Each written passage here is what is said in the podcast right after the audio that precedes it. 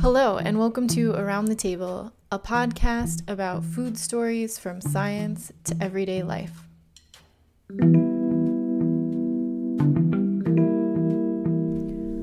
I live in Connecticut, where I teach at Wesleyan University, and one of my favorite places to go for coffee and acai bowls and avocado toasts is Life Bowls in Madison, Connecticut. So, the co owner is actually a friend of mine from undergrad, so I decided to give him a call up and see what it was like to run a food business, which is considered essential in Connecticut, during lockdown.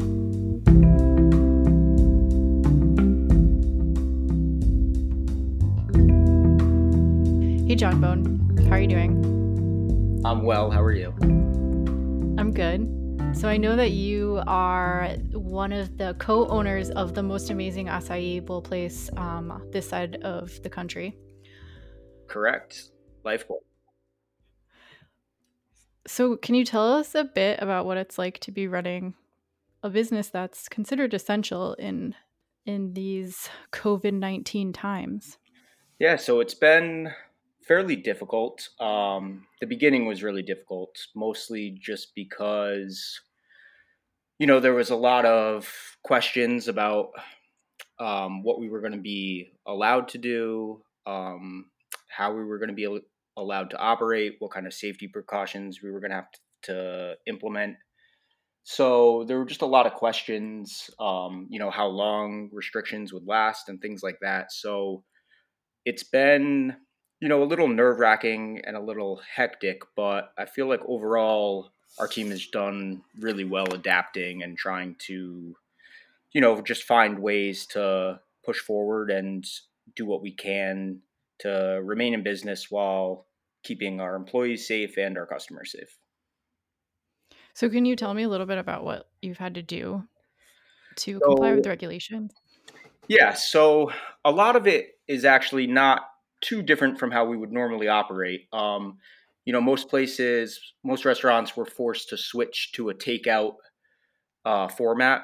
Um, we were already set up in that way in our in our storefront in Madison. Um, you know, we were we were a takeout location, so all of our food was packaged to go in takeout containers. So um, that part was easy. Uh, the biggest hurdle was the um, restriction allowing customers to enter the premises. So we had to figure out a way to set up our register and our contactless payment system for credit cards outside of the store while having, you know, the right logistics to get the food from inside of our kitchen out to the customers without any direct contact. So that was the biggest hurdle. But once we figured out a system that worked, um, it seemed pretty pretty easy. You know, most customers adapted quickly, and um, everybody was really willing to accept the new sort of standard or the new regulations if it meant that they were able to get some of the you know those the things they were used to like uh, you know the the healthy meals that we provide. Um, and how has business been? It started out a little rocky. It's been it's been up and down but lately has really been um, has been consistent and good. Um, when we first started, we got actually like there seemed to be a um, a little bit of an increase in sales. I think mostly due to the colleges being let home before anything was officially um, shut down as far as like stay at home orders. Um, so there was an influx of college students into the town that we operate out of, and um, they're a big part of our demographic. So we saw a little bit of a spike, and then basically from you know the third week in March through the end of April, um, a bit of a decline, but not anything compared to what a lot of uh, restaurants are having to deal with. So we were really really lucky, and um, the past month we've actually seen an increase in numbers from last year, and I think a lot of that was just us, um, you know, really making sure that we had a good system that the customers could see we were taking all the safety precautions and um, and keeping everyone's health in mind while still being able to provide them something that I think everybody wants. Everybody wants to be able to um, go out and get some meals, and um, it just so happens that our product is one that you know promotes health and you know can help to boost immune systems and things like that. So that was um, another thing in the plus column for us when dealing with all this.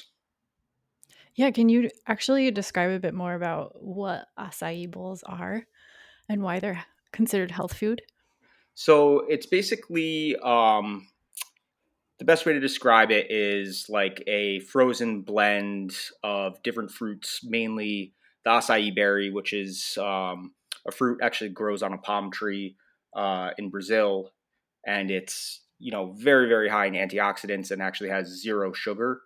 Um, you know, but we mix it with some other fruits which do have some sugar content, but nothing nothing too crazy, and um, that makes the base of the bowl. So it's like a consistency of a frozen yogurt, but with no dairy.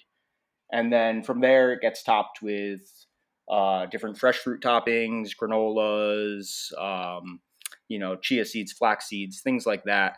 Um, all of which have you know tremendous nutritional value.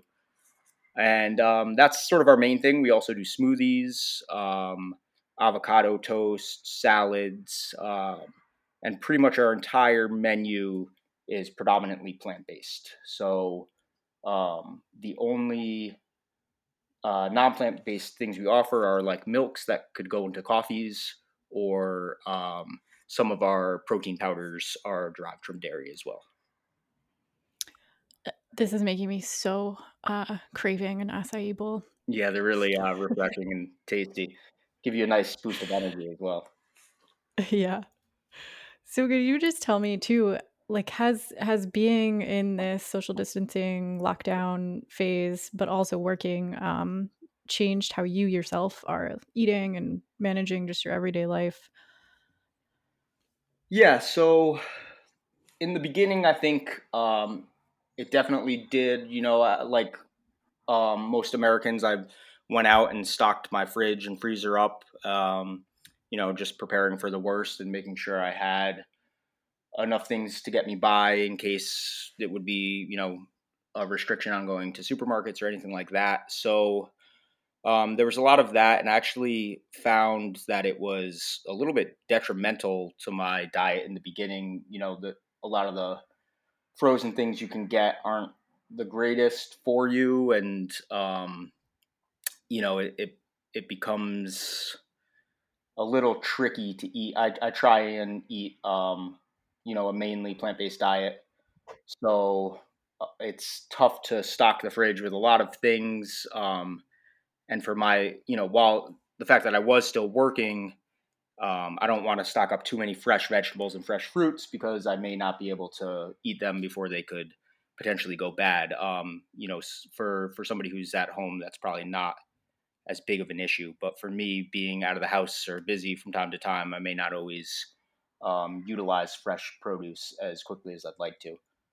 Um, but I think I found a good balance of being able to, um, you know, find some some healthy options. Another another thing that was really important to me, being in the industry, was to try and support as many other local restaurants as I could uh, by getting takeout, I would say, you know, at least five times a week from, um, you know, a variety of places around me just to try and help, you know, support as many people as I could and pay it forward a little bit. Because, like I said, we were really fortunate to have a business that was well suited for kind of any circumstance, I guess. Um, with the fact that we were we were already takeout, we um, you know we maintained small overheads, so it uh, you know, a lot of places, big restaurant bars who can't have, you know, any customers sitting down and or any alcohol sales are, are taking the biggest hits.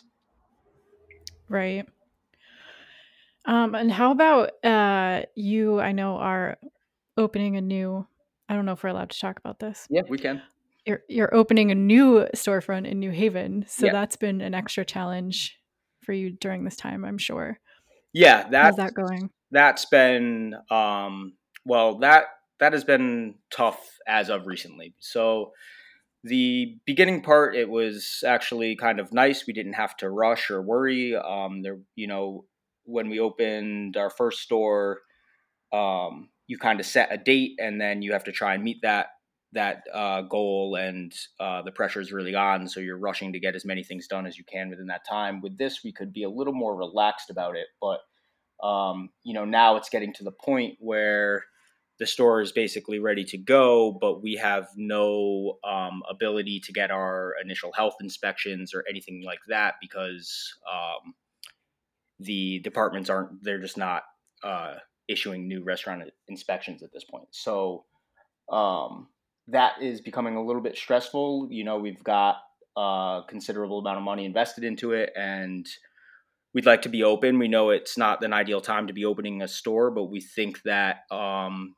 you know we offer something that's positive um, as far as like healthy healthy food options for the New Haven area, and um, you know it, it begins to weigh a little bit uh, not knowing when we'll actually be able to announce an opening date and get started and and and you know start staffing and things like that. Everything is basically on hold until we have some idea of when the municipal workers can get back, like the uh, you know the city health inspectors and things like that.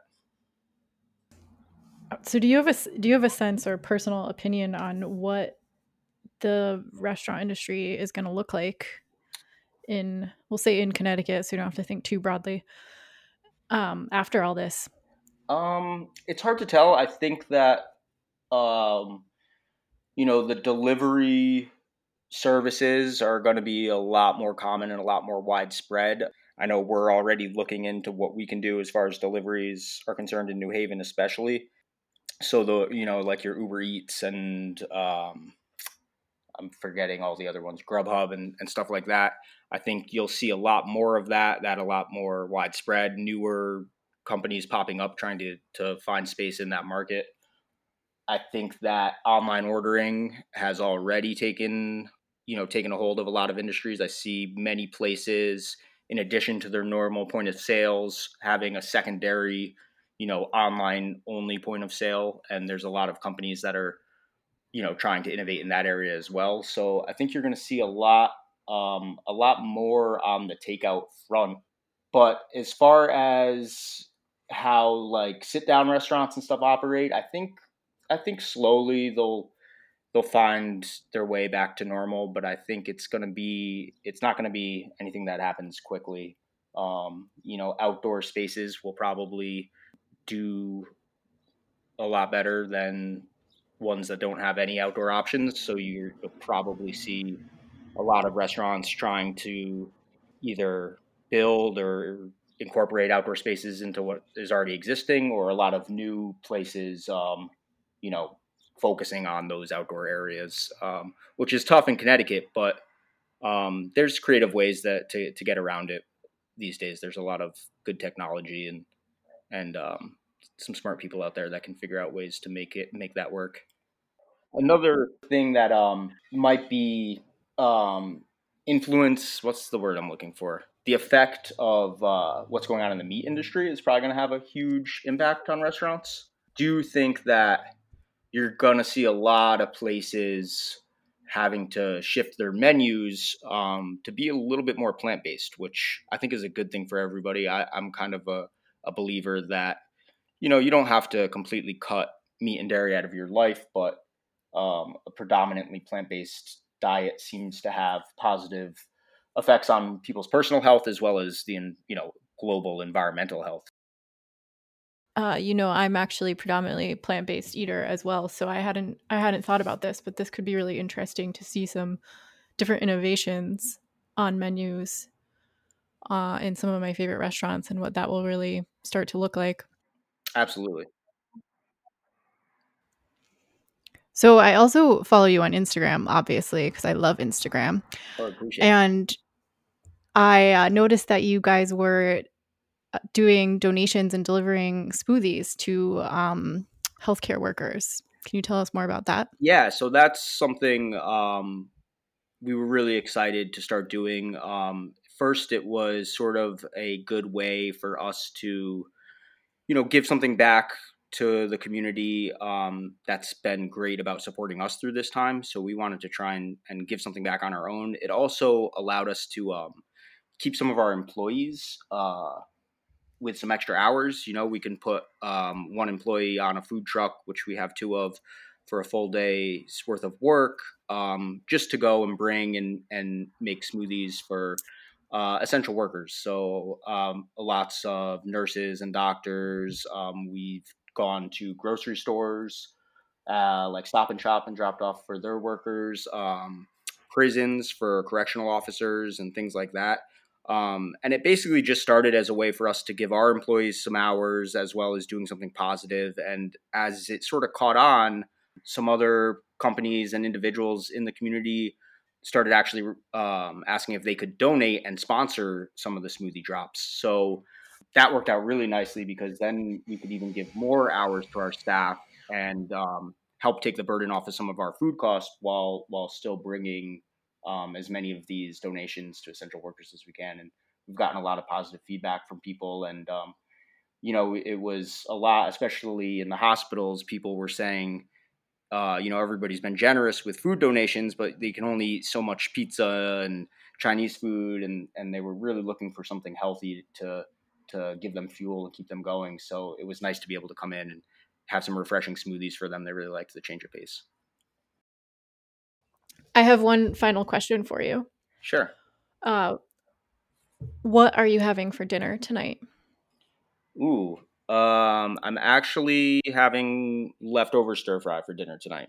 I made some vegetable stir fry with some quinoa, and I made a lot of it. So I'm gonna eat the rest of it for for my dinner, which uh, is something I usually do. If I'm going to cook something, I'll I'll cook a lot of it, and then uh, try and get two or three meals out of it if I can.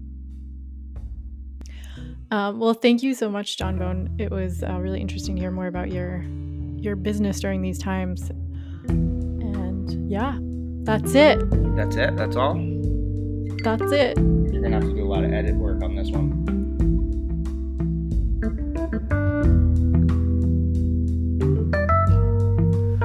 Around the Table is a personal production of Dr. Tess Bird and Professor Stanley Ulijaszek, who are anthropologists of food and nutrition and of household uncertainty and insecurity.